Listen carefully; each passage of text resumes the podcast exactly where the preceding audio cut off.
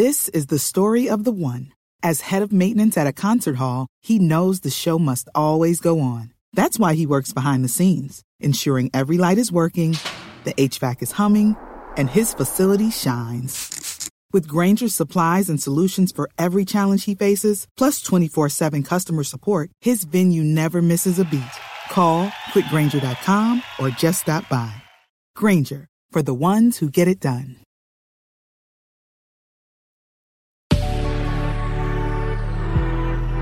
Good risings. I'm Jackie. And I'm Bryan. And this is Grateful Grains.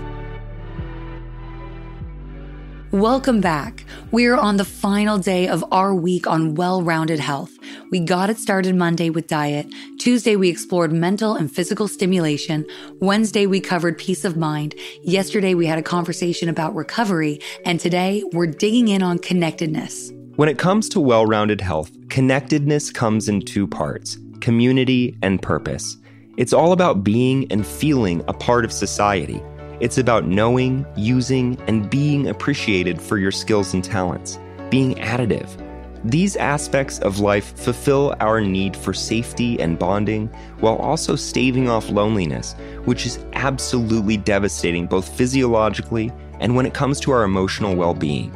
In fact, the Harvard Aging Brain Study found that loneliness is indicative of Alzheimer's, as the degree of loneliness reported correlated with a higher degree of amyloid plaque present in the brain which is a major pathological sign for Alzheimer's. It's not just Alzheimer's, by the way.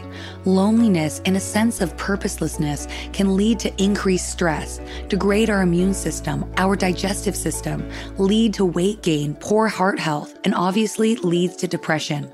According to the CDC, loneliness led to a four times increase in likelihood of death in heart failure patients, a 68% increase in risk of hospitalization, and a 57% increase in emergency room visits. When people identify a fulfilling life, it's rarely financial success. It's often memories, the good times with friends, the lifelong bonds, experiencing what the world has to offer with someone who you can also recount those times with. These bonds are marked by oxytocin, which is the hormone associated with love and close connection.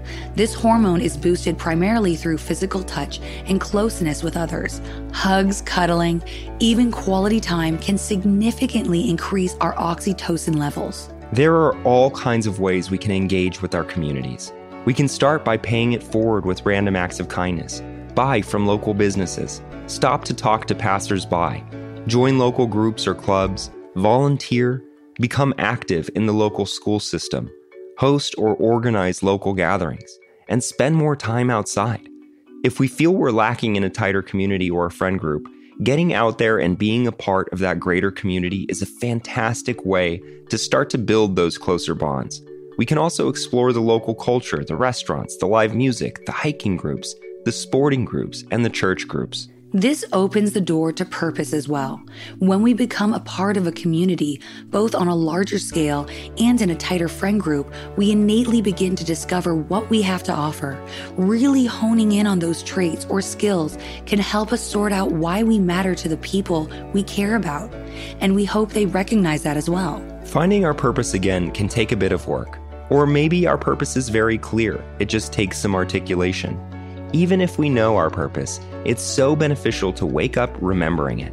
Dan Buettner, in his book The Blue Zone, states that people who can quickly answer this question about their life purpose are known to live eight years longer on average.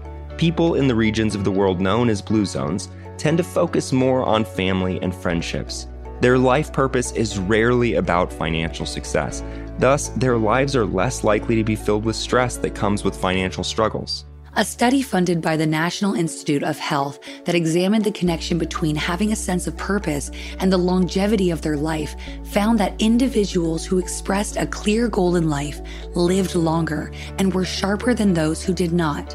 In essence, people who know their life purpose live longer and live better.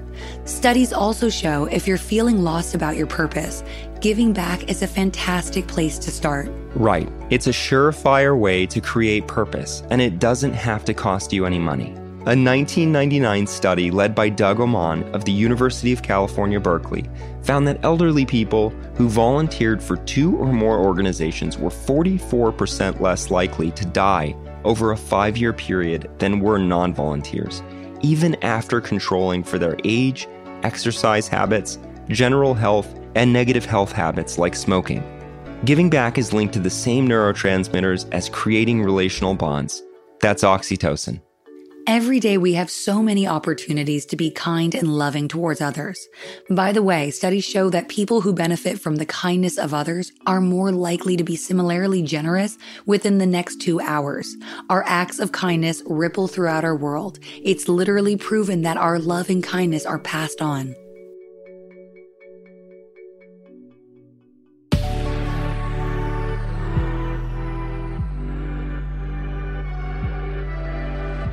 Remember, if you'd like to continue the conversation, we welcome you to reach out through Instagram at Good Risings, or you can find me at B McMullin. And you can find me at Jacqueline M. Wood underscore one. We hope you'll join us again next week. Until then, remember, a better tomorrow starts with today. We have some exciting news. You can now search more than 700 Good Risings episodes on the new Fathom FM app, the podcast player from the future. Go to fathom.fm slash good risings, ask questions, and hear answers directly from the Good Risings podcast. Good Risings is presented by Cavalry Audio.